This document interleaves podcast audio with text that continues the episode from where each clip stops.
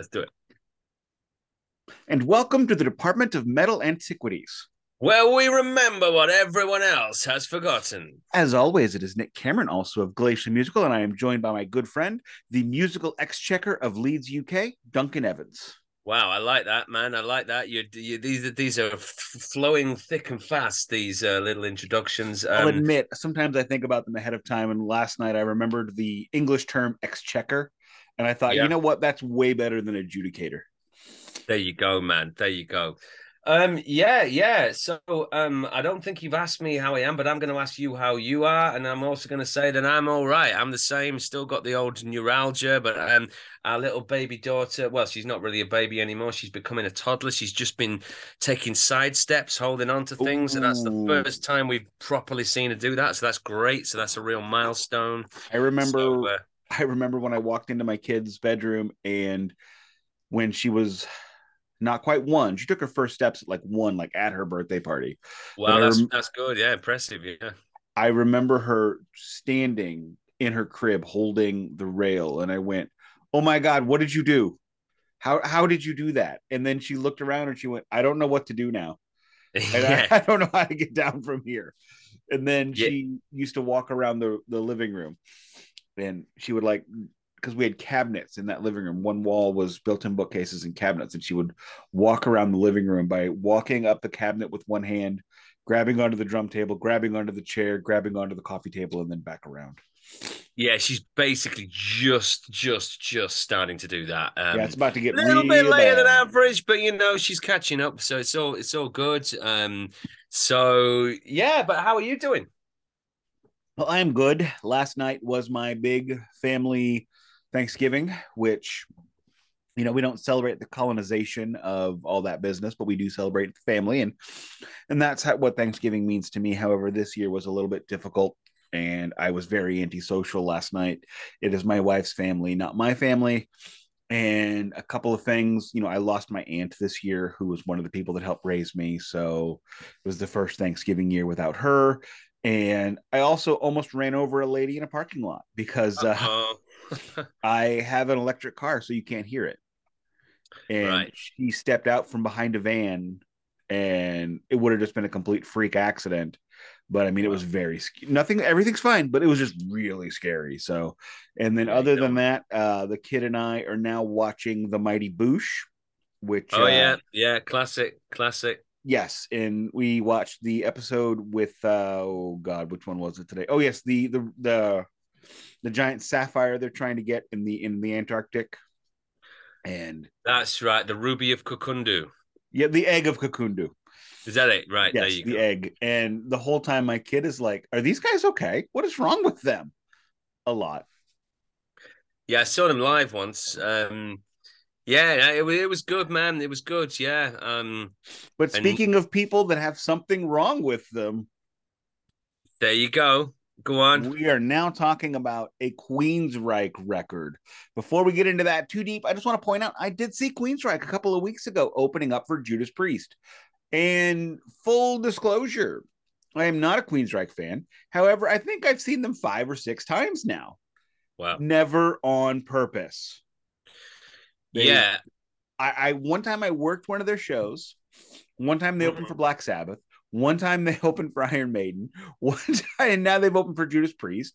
I know there's been more. I just can't remember them all. Yeah, I've never seen them, and I'll be absolutely honest. I don't even know if I've ever consciously listened to a Queensryche track before today. I know the type of thing that they do.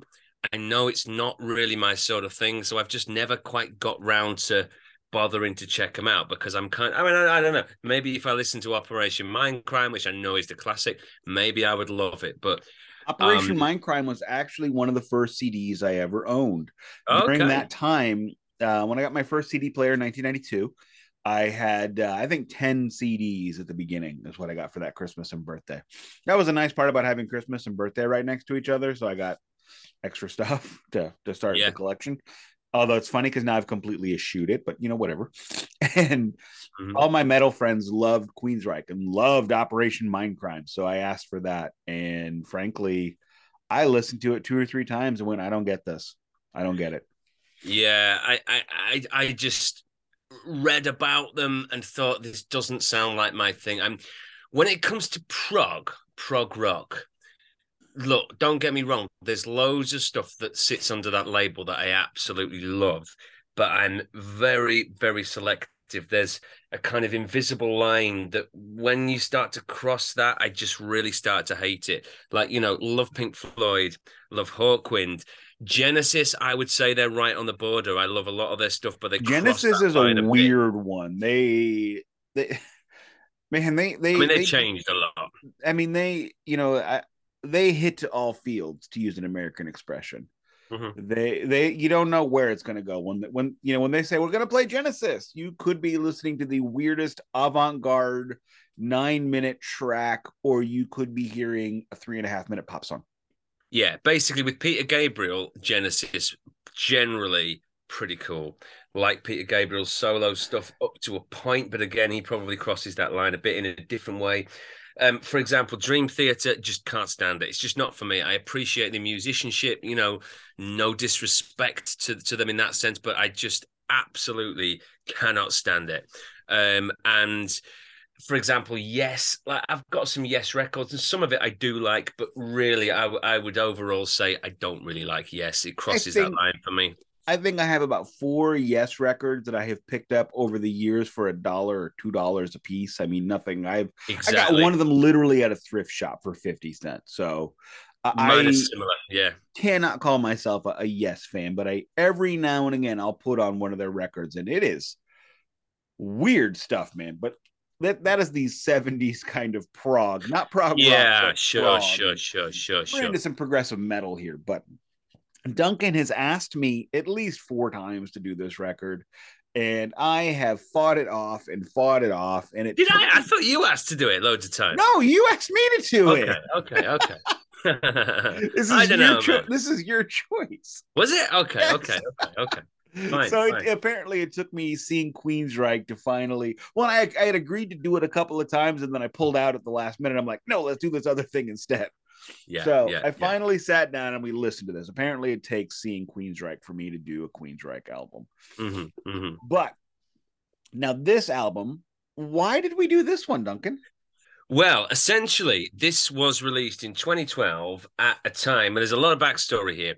Essentially, Queensryche split up. Buckle up, kids. And so, look, I'll, I'll give the very quick bit version, and then we'll go into the more detail. So, essentially, there were two versions of Queensryche at this point in time. They both released an album in 2012. This one was the singer Geoff Tate um, and a load of other guys, basically. A some load, pretty, no, like some, two truckloads of dudes. Yeah, some pretty famous guys. Loads oh, of yeah. guests on it. Um, what I love about this, though, it's you know, it's not like Venom and Venom Inc. or Black Flag and Flag. These they're both called Queensryche. They are both in yeah. the courts fighting over who owns yeah. the name and eventually this version lost that battle. So they are now i think they're sort of still going now. They released something in 2017 yes, yes it still they exists. changed their name yeah it's to like operation uh, Mind...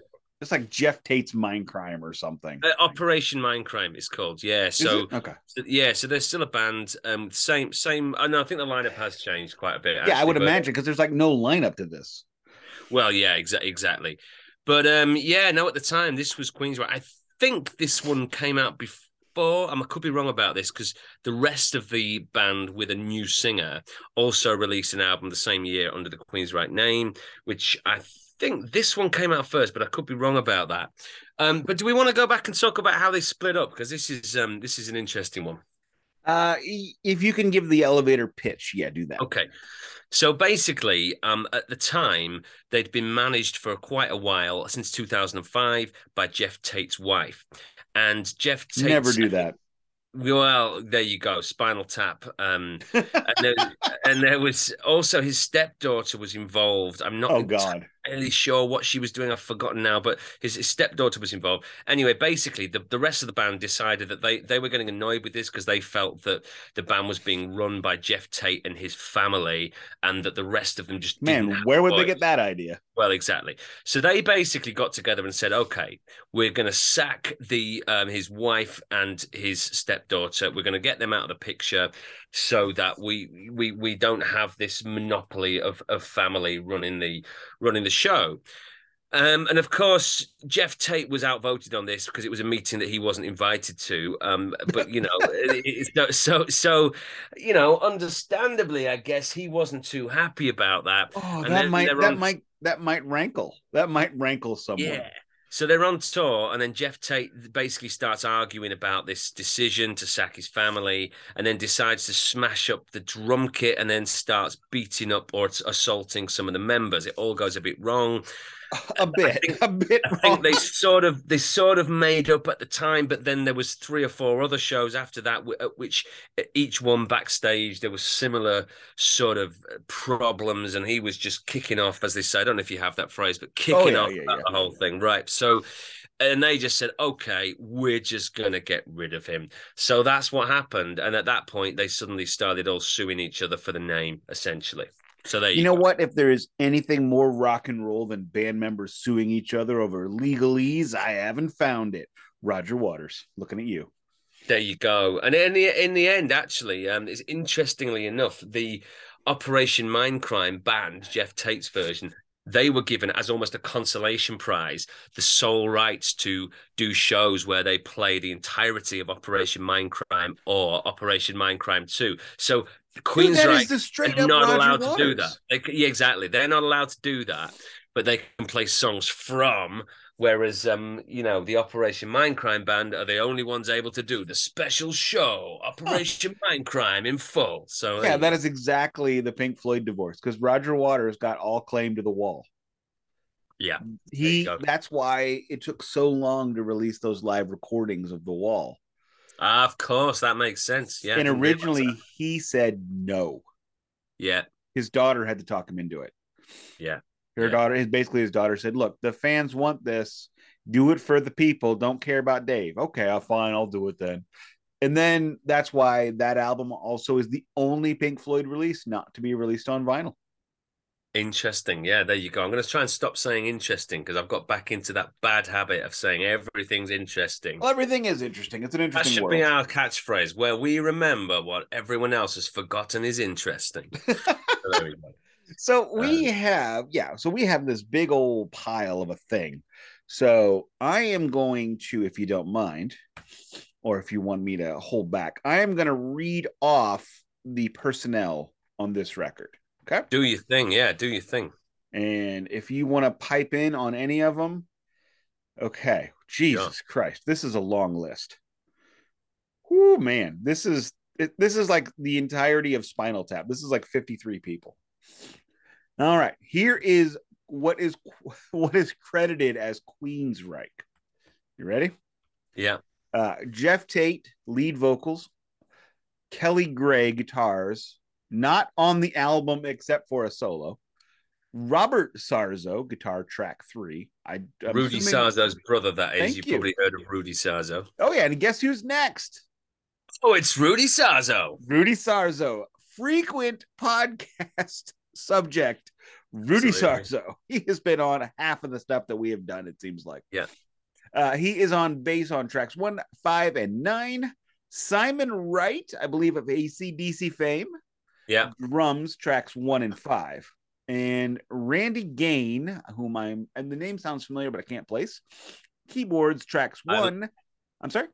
No, I was just sorry. I was just going to say he he is as as far as I'm aware most known for this. I think he's okay. been in some other smaller bands. He's not not particularly well known outside this. Well, let's take a look because I am interested now because I know I you know I could be getting him confused with Chris uh, Gaines, uh, the uh uh, career. Da, da, da, he, he, was, was in, in, the Myth. band Myth, which was also Kelly Gray was in that band as well. Kelly Gray being the guitar guy who's not actually on the album except for a solo. All right, fair enough. That guy is actually not famous at all.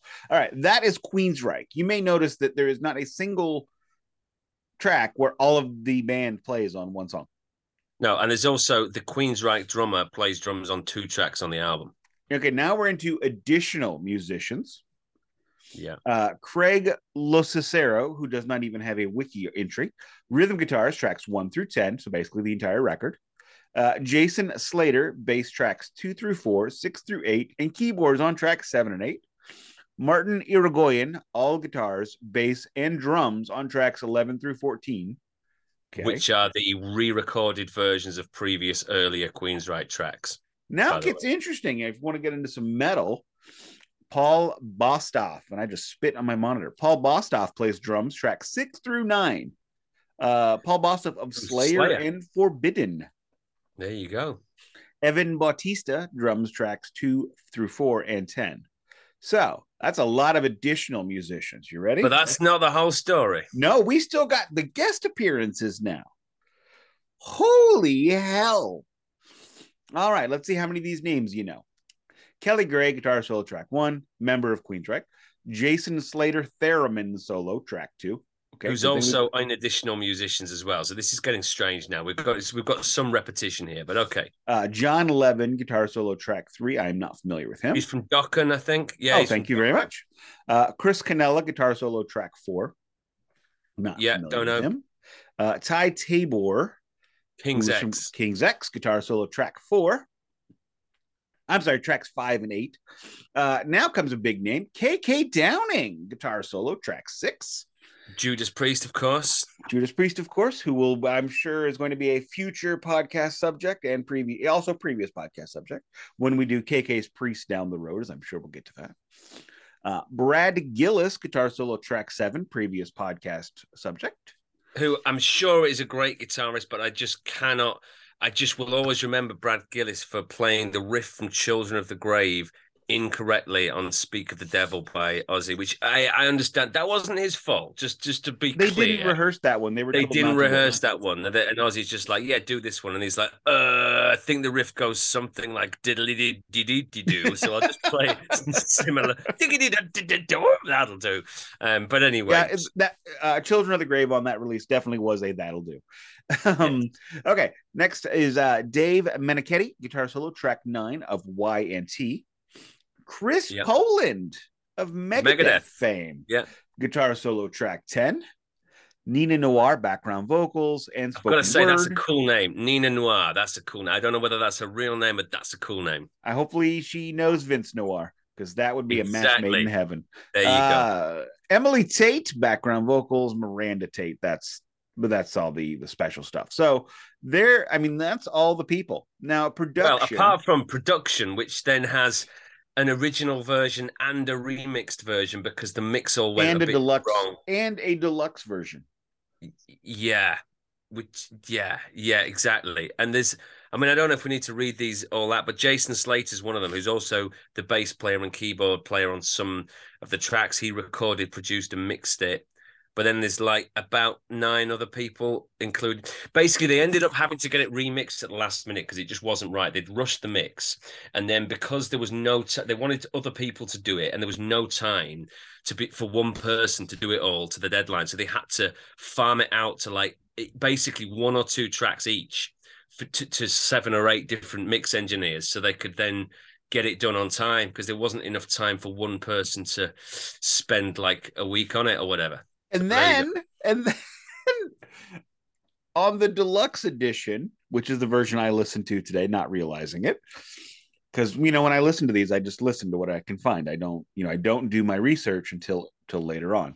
Mine Uh, might be the deluxe. I don't know. It was the version on the official Queensryche YouTube, which is interesting because it's the official Queensryche, but this isn't the official Queensryche. See what I mean? But no, there we go. awesome. It's going to get more confusing. But there you go. Billy Sherwood of Yes remixed it. Oh, it's Billy Sherwood of Yes. Yes. Affirmative. Okay. I did not know that. So he was oh, okay. So latter day, obviously not. Um, yes. so he Uh, essentially replaced Rick Wakeman, but not directly. All right. Okay. This is all getting. There's too much for me here. this is this is the biggest, most giant whatever this is. I mean, holy crap. Yeah. I, I'm gonna have you- you're gonna have to talk for a minute. I'm I'm. Okay, yeah, that's fine. Yeah, yeah, yeah. So look, basically, all this controversy was going on, and everyone knew it. So even though Geoff Tate's got these pretty big name guest appearances, the part of this isn't the only problem with this album, but part of the problem was that people were kind of ready to hate it because I, I I think people just viewed this as being not really the proper Queensryche and viewed it as being a bit of a kind of rushed out record to get something out under the name when really everyone could see that it was a bit of a Geoff Tate solo project. So I think there was a lot of uh, a lot of that attitude, like you know, people ready not to like it. Um, the reception was largely pretty poor. Um, at the time, there was some quite good reviews, but even then, there's one where there's someone saying basically, I wanted to I was ready to hate it, but actually it's pretty good. So it's, it's kind of damning with faint praise. So I don't think yeah. there's any outstanding review. I mean, look here, 39 out of 100. I mean, that's yeah. that's that's pretty poor. There's a two star one, a two and a half star, another two and a half star, a 5.7 out of 10. So, I mean, oh, we're scraped. We're not even on a three star there. There's one here that's three star and one from Metal Enthusiast magazine that's described as positive. But yeah, generally people didn't like this um, very much. It was described as well, people didn't like the muddy sound, which I didn't notice that. Maybe I heard the remix Keep version mind, or whatever. Sure if you had like the version, if you had the version that had the re, oh, I know why. Did you? Did it have the extra tracks? Yes. That's the bonus. That's the deluxe edition. So therefore, that's... what I've heard, that's why it's. I was thinking this is not a muddy sound. It's actually quite no. a slick mix this. Um, I agree. Quite a crisp record. Yeah. So yes, we definitely should. We we both definitely listened to the wrong one. Yeah. However, oops. too late now. It is. We listened um, to the one remixed by the dude who replaced the famous guys in Yes. Yeah. So that's you know it's a thing, but we, we also didn't listen to the. There's some re-recordings. I think on the. No, I think the re-recordings are even on the original. That's what it oh, says here. But I'm just I, I don't even know what version we listened to, but let, whatever, we'll just roll with it. So there's four re-recordings of tracks from earlier um, uh, Queensryche albums, and basically they were. oh, I was wrong. As far as I can tell, they were panned by everyone. I apologize. So, yes, we listened to the original version. I think we did because it says the original. Yeah, the, the deluxe edition has the original version, then the first ten tracks again remix. So I, I'm look, I'm going to go out on a limb, and just before we get onto the track by track, I don't think it's a muddy production. No, I think I think I could describe some things I didn't like that much about it, but it's very I would I thought it was very slick, very polished actually. I have absolutely zero complaints with the way this record sounded. It sure. And I listened to it on my little smart speaker, so yeah. No, no complaints. Very good, very well recorded, very well produced. But I mean, when you have 17 producers, that's actually kind of surprising. Yeah. No, I we should talk back. about no, they only had two producers for the recording: Jason Slater and Andy DeCara. There you go. But um, we should talk about the album cover as well. I mean, I would say it's pretty bad, oh, but I get awful. that it kind of works for that style. Maybe it's basically a fist, which apparently was originally going to be Geoff Tate's, but then he decided that his didn't look masculine enough, so they got a hand model in with like a, a more hairy kind of big knuckled hand, and it's got. Wait, wait. So they got a hand model in order yes. to have a more masculine hand. Yes. At that point, that I picture this dude who's been sitting in the waiting room, and he, you know, he's been there every day. Yeah, and they're finally like, Jimmy, we got one for you. Here's your moment. Make the most of it, son. Exactly. And so then he goes in wearing his, you know, his flannel shirt and his his plumber butt crack pants, and he's like, "I'm here for the hand modeling." exactly. And it says so. Obviously, the album's called Frequency Unknown. It says the band name and that around in a sort of ring around the big fist that's sort of punching through out of the front of the album. And the fist has um, rings on which say FU, obviously standing for frequency unknown, but of course, you know, there's there's a little um double on double entendre there. And yeah, I got... mean, th- this just strikes me as so bro metal. Yeah, fu and there's and there's somebody said in one of their reviews ultimately they felt that Geoff tate the only fu that Geoff tate was really doing was to himself on this. They said you know he's just ruined it for himself here. Um so there we go. Oh yeah and frequency unknown the album title. Now this is where as a producer and you know sound engineer mix engineer myself i find this one quite I don't know. It's quite amusing, quite interesting. I don't know. Basically, Geoff Tate apparently explained that when you're making music and you're, this is what he said: when you're making music and you're putting a song together, you have all these different parts that are supposed to work together. And then he says, blah, blah, blah, blah, blah. Basically, sometimes it doesn't work, but there's this sound engineering theory where he says, if you dial in these unknown frequencies that nobody knows what they are, you find the weak spot of the song, and then it kind of gels together, and all of a sudden it's now great. But no one can tell you what this frequency is. It's an unknown thing. So I don't really know what he's talking about, um, to be honest. Um, but but there you go. So that that's what it's meant to mean, and and clearly a lot of people felt that that unknown magical frequency was not present on this album because they um they they didn't like the mix very much. Um, and but there you go. Um, yeah. So it should be pointed out before we get too much too much deeper into this. This originally this was produced by Jason Slater, as we've discussed who also produced Operation Mindcrime 2, American Soldier, and Dedicated to Chaos, basically the three preceding albums. And here I thought Operation Mindcrime 2 was done back in the 90s. So maybe that's a flaw in the matrix. Maybe this is a simulation and none of, none of this is real. But here we are. I guess exactly. I could probably just look up what album that was back in those days, but that's besides the point.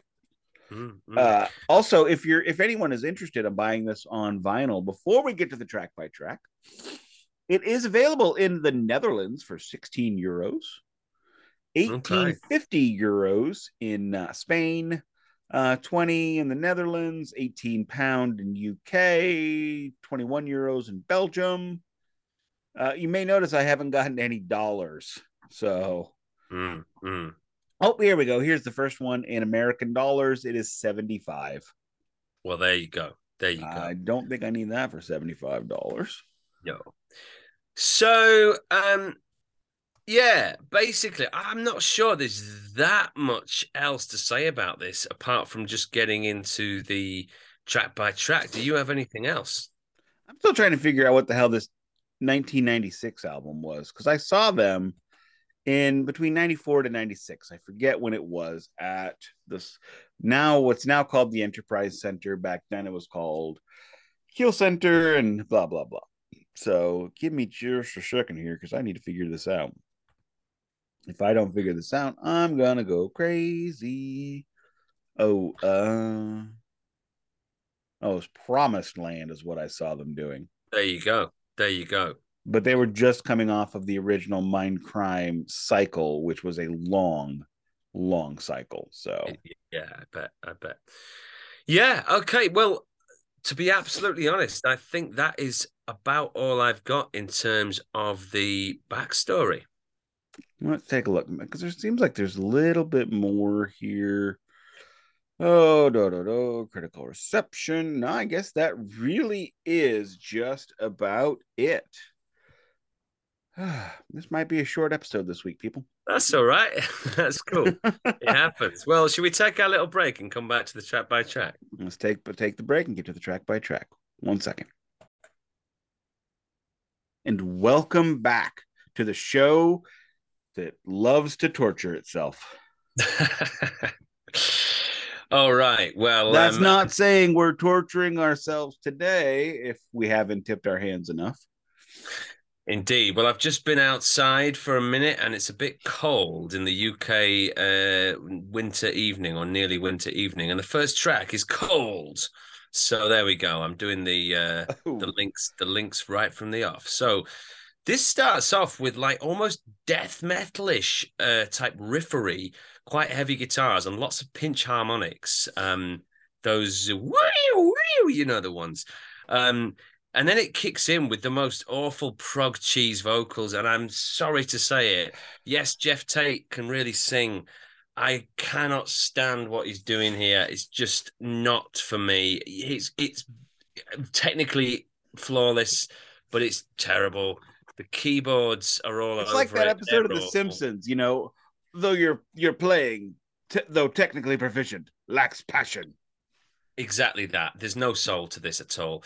The chorus, you can hear the auto tune on the voice. It sounds like Nickelback to me, and ooh, ooh, oh my god, me. Duncan coming um, out with the, the, I mean, just whacking him with the baseball bat or the cricket bat, as it were. I mean, yeah, there's some catchiness to it. You know, it's quite well put together. Oh, and by the way, what we didn't mention actually, which I'm going to just go back and mention, is that this was co-written with like lots um, I think most of the people that co-wrote on it are, are, are, some of the musicians who were listed as additional musicians. Tate Tate co-wrote all of them, but lots of different co-write uh, partners on you know from track to track. Oh anyway. my God! Hang on. The thank you for bringing that up.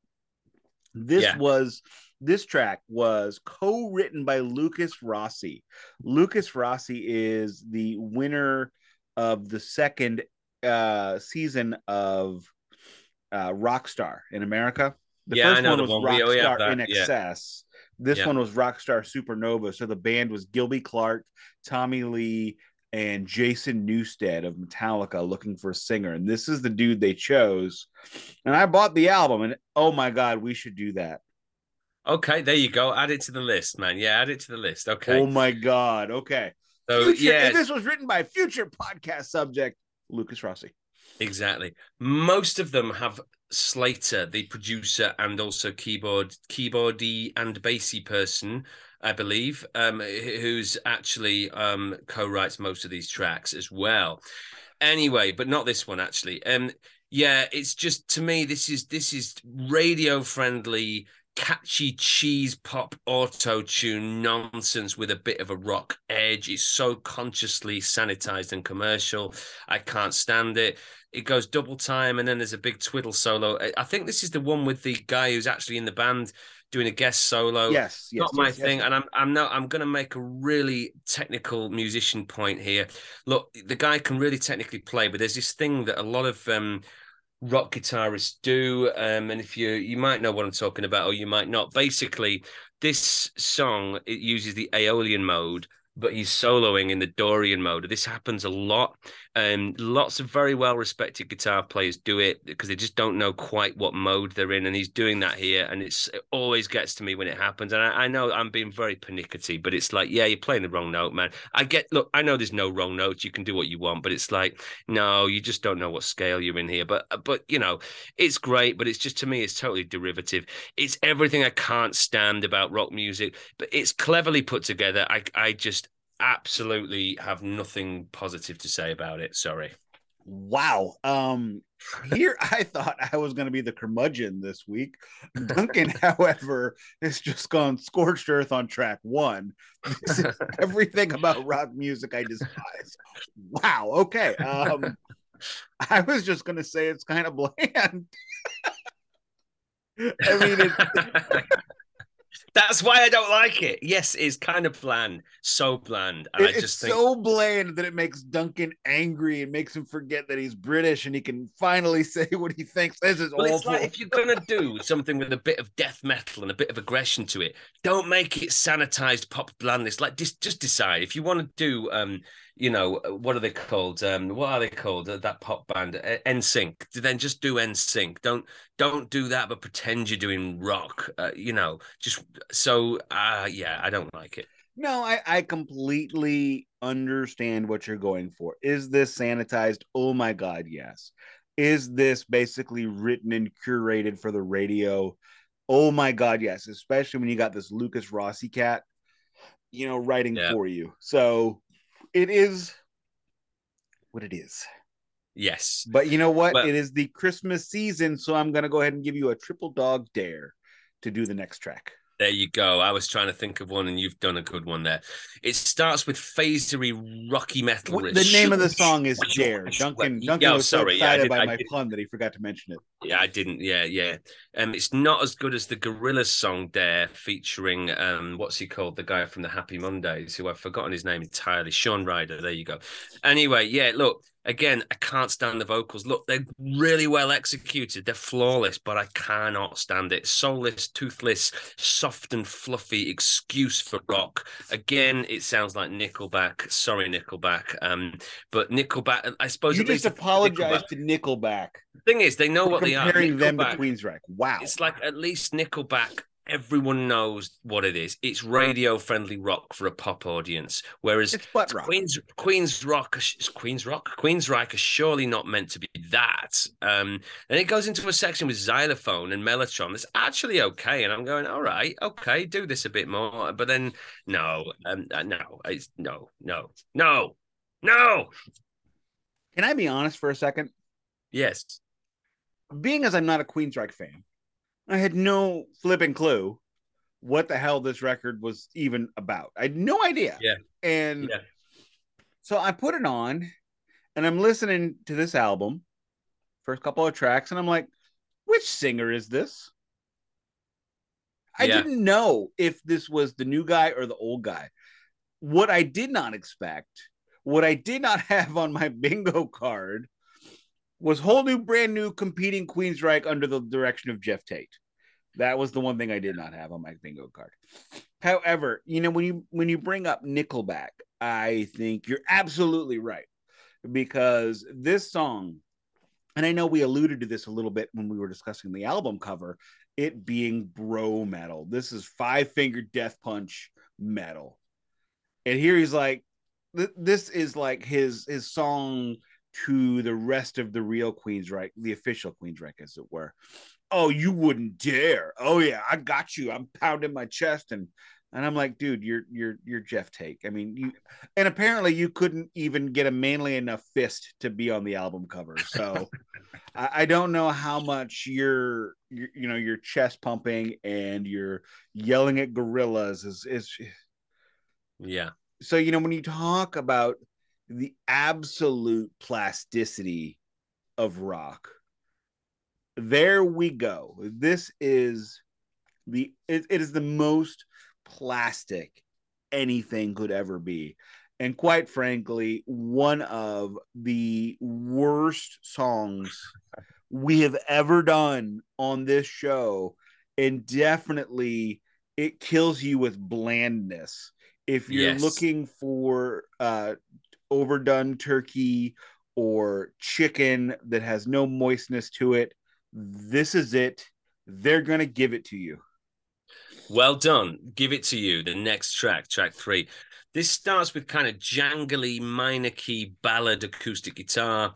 It's pretty awful. Then you've got some blues rock guitar solo by Numbers stuff. I'm not sure who plays the solos on each track. It's all on the credits. We read them out earlier. I can't remember.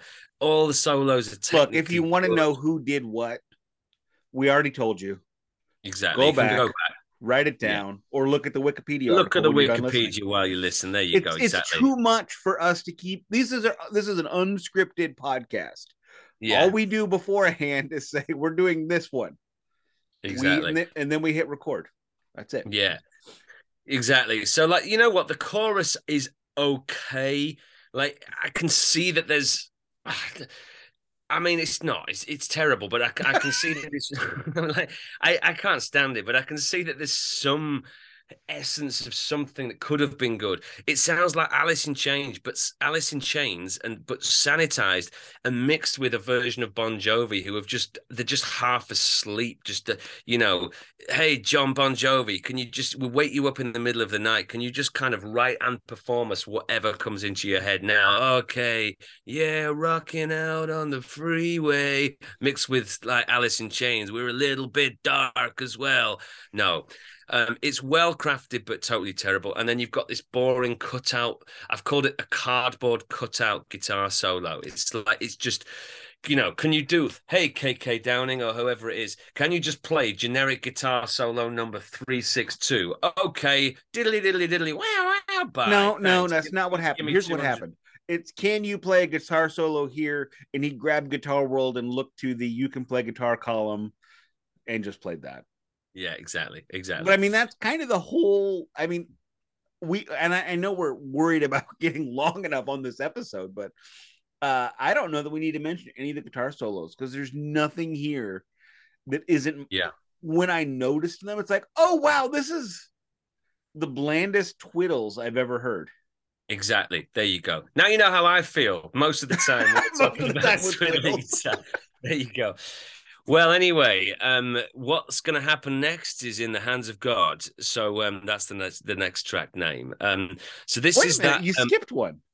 Oh, sorry. What's going to happen next is not in the hands of God. It's um some I, the track's called Slave. I don't have one. I don't have a uh, yeah. So sorry. if you've ever missed one. thought to yourself, man, I hope there is someone in the rock world who can lead us out of lead us into temptation and save us from all this terrible crap, who is willing to tell us that we're all slaves, uh, who's not Jim Morrison from 1960 goddamn eight. Uh Exactly. nine, I'm sorry, 1969. Uh here we go. Geoff Tate is gonna oh my god, what the hell, man? I mean, seriously, this is this fails on every conceivable level. We have yet to get. I mean, I know we're only on track four, but that's a goddamn side of music. And there is nothing here I can say to you, oh, this is valuable. This has something. This is just absolute nonsense. It's like you really don't know how to write music. You don't have anything to say other than I'm a big chest pumper. Uh, pretend I'm that dude on the cover, not my little, not my little, my little child fist. But I mean, this is just awful. Th- This, and I mean, it's like Lord of the Rings at this point, right? You can watch these goddamn Hobbit movies Yeah. and you can just walk out of the room, go to the bathroom, get a drink, make a sandwich, and get back. And they're doing the same thing.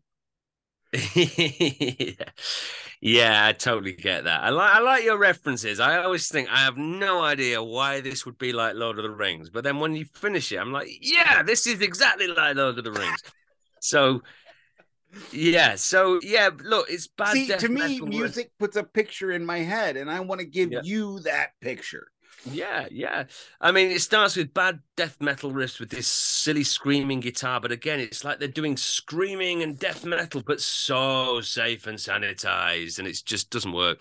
And it's it's kind of like a kids' TV thing, like you know, back in the eighties when all the kids' TV themes used to have metal, like you know, Transformers or whatever. It was Oh yeah, kind of- well, Joe Satriani did uh, the theme Power song for. Spider Man. Okay, there you go. And there's like Power Rangers, which I think is more of a 90s thing, but the same deal. It sounds like that. And I, I've titled it Robot Crew in Space. And it's like that. It's like do do do do do do do Robot Crew in Space. Do do do do do do do there's aliens and lots of bad things going on, but they save the day in the end. So it's really kind of it's it's just it's silly music. It just It is completely so. It's it's metal by numbers by numbers by numbers. Yeah, and that's yeah. Actually, I did notice on this one a couple of weird mixed things. Like there's, I think there's a couple of little cuts where, um, like I've been doing this today. I'm mixing a track, and you just have to get the cuts smooth. Like you're cutting off the end of a vocal line, and if you don't do it right, it kind of goes click at the end. And there's a couple of bits where it's like, I- I'm sure that's one of them. It just went click. Like they didn't, they didn't do that cut very well. So. Um, I have to say the overall sound is still very smooth and polished, but way too smooth and polished. Like, give it a You bit know, more. the one of the, the the things Beavis and Butthead taught taught us was you can't polish a turd. Yeah. Yeah. Apparently, you can. Well, they tried. They it just polished. This is the shiniest turd Yeah, we have we have ever covered on this show. exactly. Well, anyway, the next track is in the hands of God, and that's not even a a, a link or a pun. It's just the, the name of the track because I've already spoiled that one. I, I Well, gave it to you so you could redeem, but you just no. Okay, did you give me? did you give me a build up? I didn't even notice. No. I, I'm went first on the last one, so that Oh, way you had a second chance at this one. Yeah, I know. I see what you mean, but yeah, I'm sorry. It just didn't. There was nothing there. So I mean, fair, in fairness, there's nothing there in the song either. There you go. So look, this starts with emotional, and I'm doing the um inverted commas, um brooding prog with what sound I'm sorry, they just sound like joke vocals. Like, why is he, keeps whispering, Are you ready? really loudly? And I just think, ready for what? And like whatever you're asking me if I'm ready for, I, I don't think so, because it just Don't sounds really just sounds really strange. Are you ready? Are you ready? I don't think so. And then um, just- it just there's this it's just boring and then the, there's this boingy bass riff that comes in and you've got those big prog rock harmonies and look i know people like them so i shouldn't be too horrible about big no, prog. no, you can be vocals. completely horrible about this because we're doing a prog metal record, and the Yeah. longest song is six minutes. There you go. Well, look, I don't like those big. when prog Metallica went prog, their shortest song was six minutes. There you go.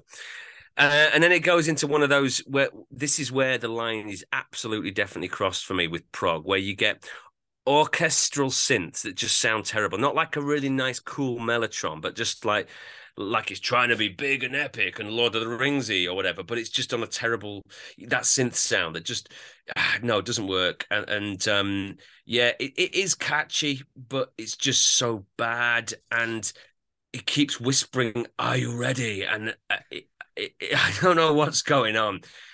But anyway, um, sometimes the album's so repetitive, you feel like it's running backwards. Oh, I don't even get to talk about this one. Oh, You can, you can go, oh, go. fair enough. Uh, I have no recollections of this song, so running backwards. Oh, all right. I thought you. oh, I really want to talk about this one. well, yeah. To be honest, I just wrote.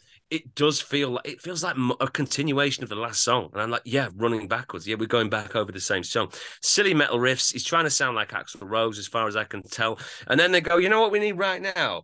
Um, just to mix it up a bit, we need some goth rock jangling guitars. So let's Oh, just thank. God. Okay, okay, so that's it. Um, now, um, I'm sure that life without this album wouldn't be so bad. Wait a Um, minute. Wait a minute. Wait a minute. Wait a minute. You, you can't do that. Do what? You kind of Well, let me do I- talk about. You skip me again. I thought you already did. You said you had no recollection of it. Of in the hands of God. Oh, sorry. Right, go on. You skip me oh, I on see what one. you mean. Oh, sorry. I'm uh, sorry. I'm actually. sc- I- I'm sorry. I'm- Am I fired from my own show? no, I'm sorry. I'm getting too excited about just reading this. Yeah, apo- ap- apologies, Nick. So go on, running backwards. What did you make of it? Okay, I'm not going to say it. I actually do remember this one. Uh, this song is terrible to agree that I can't even describe. The idea was he was. I, I think it was an anti-rape song. I can't tell. Uh, I think it does say that on Wikipedia. Actually, just remembering back, yeah. yeah, I mean, I didn't get that from the listening to it. I got that from reading about this album. So, I mean, it, it, uh, you know, when you said on the the, the on um in the hand in the hands of God, it doesn't work. I disagree. This album works on a conceptual and musical basis. If you're listening to soft rock, if you're listening to, you know, rando music in the background music, it is Yeah. perfect for that.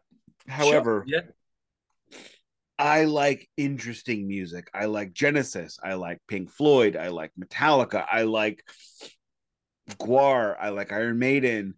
I like these bands that do something different. That, you know, I'm not a huge fan of ACDC. I love Lynyrd Skynyrd, who continually works to find, who continually works to find new methods of sound and new songs.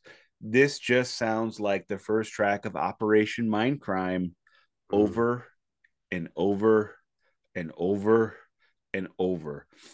It is so bland. It makes white bread with mayonnaise seem so spicy. And Yes. we're only halfway done. I know. Well, but now, you know what? The uh, make your pun. You're, you're yeah. Well, I've spoilt my my pun twice now on two different tracks. Yeah, this this track's called "Life Without You," um, which is and you know uh, what? Life without this record would have been fine. There you go. Exactly. Exactly. So it starts with jangly goth rock guitars again, mixed with prog, and then it goes into kind of cheesy rock ballad epicness. And actually, there's a riff that's all right for the type. It's the type of prog that I don't like, but I can see that the riff is good if you like that. That sort of is prog. the highest praise Duncan has gone to all day. It has a riff that's all right.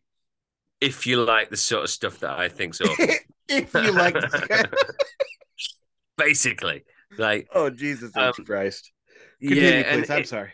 it's got a steady tempo and some harmonies, and then it's boring, catchy pop, pop, pop, Nickelback, rocky rock, and then there's different breakdown riff and a boring solo, and I can't stand it. And then and then they just repeat the hook like 400 times. It's not a bad hook. They keep doing this life without you with harmonies. But oh man, do they overcook it? Like, just stop saying that, please. And then that's They it. No. overcook it, and it's only four minutes and forty five seconds. Yeah, Yeah. How do you overcook a song that's that's in the the normal song range? Exactly. Exactly. Um. Well, Uh, hang on, everything is what this. dude. Have you done it again? Have I done I it done it again? Have I done it again? I'm sorry. Go on. What did you make of this one? Sorry, Nick. I'm a, I don't, I'm just on a roll today. I don't know what's happened. I don't even know. I don't care. Next one. gone Go to wrong. go to everything. It's fine. Okay. Well, do you want to? You can start on everything because I think I've Ah. dominated for too long here. uh, everything is it you know everything is i mean i think that is the perfect title for this song because it sounds like everything it it it Yeah. sound you know they're uh, the whole time i'm listening and i've listened to this thing twice today like back to back not even like you know with a break. You know i listened to it i listened to it again i listened to it in the kitchen while i was cooking i listened to it in the sitting room where i'm sitting now while i was eating breakfast. And this thing is so so without character. There is i mean I- have never heard a record so without as this one. I'm going to hypothesize that mr tate was trying to create this amazing like top 40 hard rock record not even metal because it's not really metal True. it's it's hard rock. It's like AOR rock, and I think maybe he was trying to have this huge hit while they're in court, so he could say, "Well, the people Yeah. think I'm Queensryche. Yeah. how, yeah. If the people think I'm Queensryche, how can this court say I'm not Queensryche?" I- Yeah. That makes a lot of sense. Yeah, I think, I think I you're right. Actually, yeah, yeah. I mean, everything is basically what's wrong with this album. So, um, yeah. Look, it starts with plastic, kind of that plastic piano sound. You know, pretty sure it's not a real piano. That very, very bright, um, chimey piano. that piano plinky plink kind of piano. Yeah, and then for some reason they bring in electronic drums like that, that lo-fi electronic drum thing that for some reason people shove into rock and metal tracks occasionally. And that generally, I, I- don't get me wrong, I love electronic music when it, you know, but no, I, I don't think you have to shove in uh, a, a little electronic lo-fi drum breakdown into the middle of a rock track. I think it's Sort of shaky ground to do that. So anyway, then it kicks in with some awful prog metal with some pinch harmonics, and then more electronic drums. And it just reminded me of Linkin Park, which I've never been a fan of. But it's not. It's worse. It's a lot worse than Linkin Park. It's it's, I know it's wish.com Linkin Park. There you go. Th- that's the. I mean, there's so much emulation on this record. It's emulation of Queensryche. It's emulation of what's popular five years ago, and Yeah. they just missed. They, they never. There's not one. There's not one hit to me on this. There's not one strong leading single, and the whole time I'm listening to this, I kept thinking to myself, "My God, when is this over?" Yeah, Uh, yeah, same, same here. Yeah, it's, it's, isn't it ironic how a lot of these bands, when they try and go for the radio-friendly commercial sound, it's like that's when they just that's when they're at their least commercial in, in a sense because it doesn't please anyone. Like you're never going to get the NSYNC fans. I don't know if there are any NSYNC fans anymore, but you know what I mean. You're never going to get the pop radio fans to be into this because it's too there's too many rock riffs and it's got that whole yeah, prog rock um dad rock type of thing going on so it's never going to be cool and hip and top 40 material but then it also doesn't please the fans of the band uh the, you know the existing fans of the band either so My God, Yeah. you want to talk about our greatest hit right there? yeah exactly exactly yeah That is yeah the thing that we come to so often. I cannot think of a single time where an elder band has tried to fit in and it worked. And I mean by worked, I mean not like, you know, Kisses Carnival of Souls, which worked, but actually did what they were trying to do. At The least only in the 80s or 90s.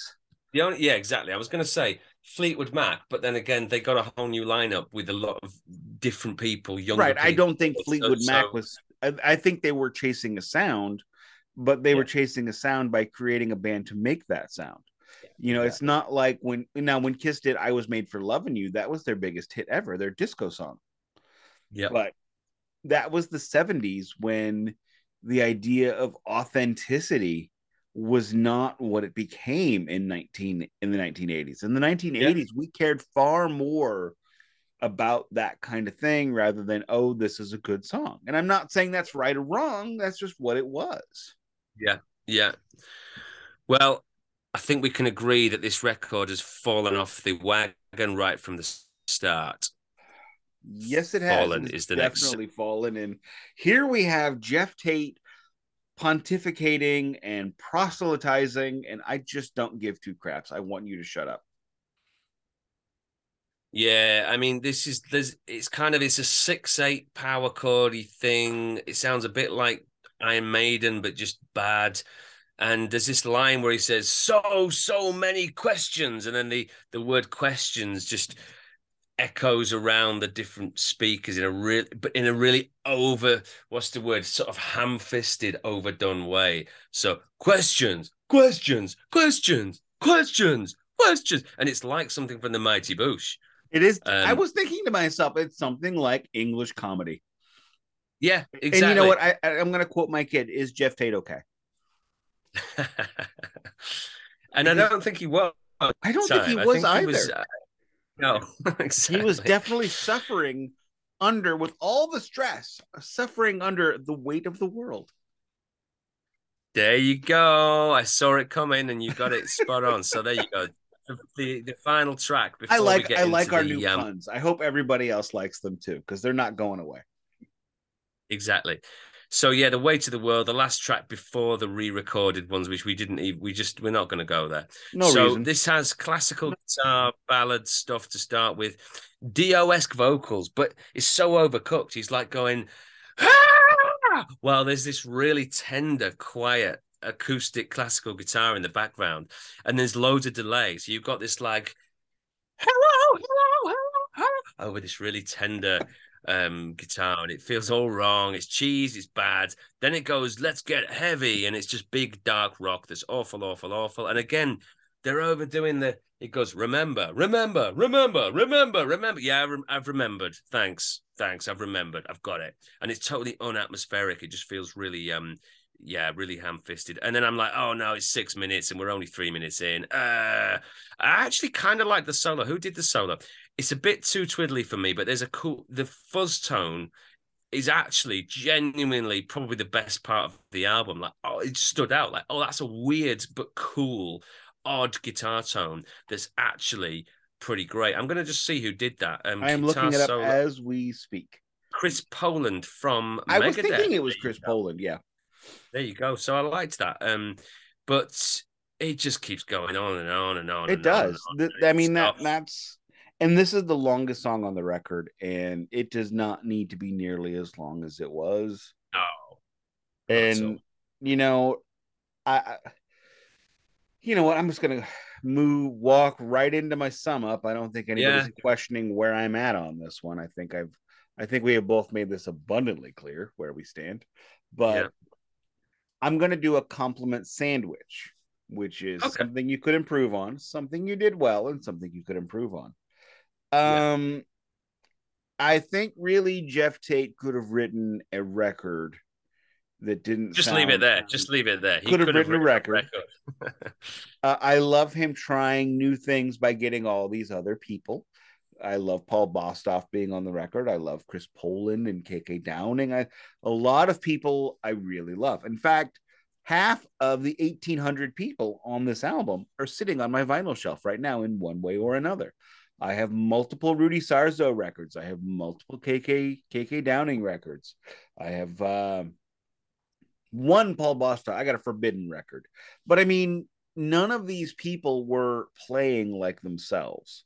They were just coming in and banging it out. And and I, if you didn't tell me, and, and here's the back half, if you didn't tell me that this was a different lineup for every track, I would never know. Mm-hmm. And yeah. if that's the case, what's the goddamn point? Yeah. And the thing is, I think that is the point there. I was just going to say, to me, this feels like a means to an end. It's like, okay, I want to keep the name Queensryche. I'm really angry about what's happened. So I'm going to put an album out. I've just got to do it. I'm not going to take my time to make sure it's brilliant. I'm just going to do it. And then I'm going to get in loads of my friends who are really big hitters. So it kind of legitimizes it. Well, KK Downing agrees that we're the proper Queensryche. So we must be. And then it's like also kind of the, the whole shtick of it, the whole "fu" on the front, all that. It's all just kind of a revenge album in a way. And yeah, it, just, it, it, doesn't feel like it's there for its own sake. It feels like an an operation, no, an operation mind crime. It feels like an operation. To it is definitely a mind crime. That is for damn sure. Well, yeah, it's some sort of crime. Yeah, but it's just ah, uh, it, there's so much here that is really well put together. You know, there's all the ingredients are there for sort of but but but but but it's just by numbers. There's no soul to it at all. And i just absolutely so therefore i just can't yeah I, I can't get into it. I just don't think there is anything to get into really. It's just no yeah. and, and that that's exactly the problem. There is nothing here to really sink one's teeth into. One there i, I cannot and I mean, I'm not a big Queensryche fan. I've always figured, I've always seen Queensryche kind of as low rent Dream Theater. Like if you can't afford right. to go to the Dream Theater show, you can go to afford to go to the Queensryche show.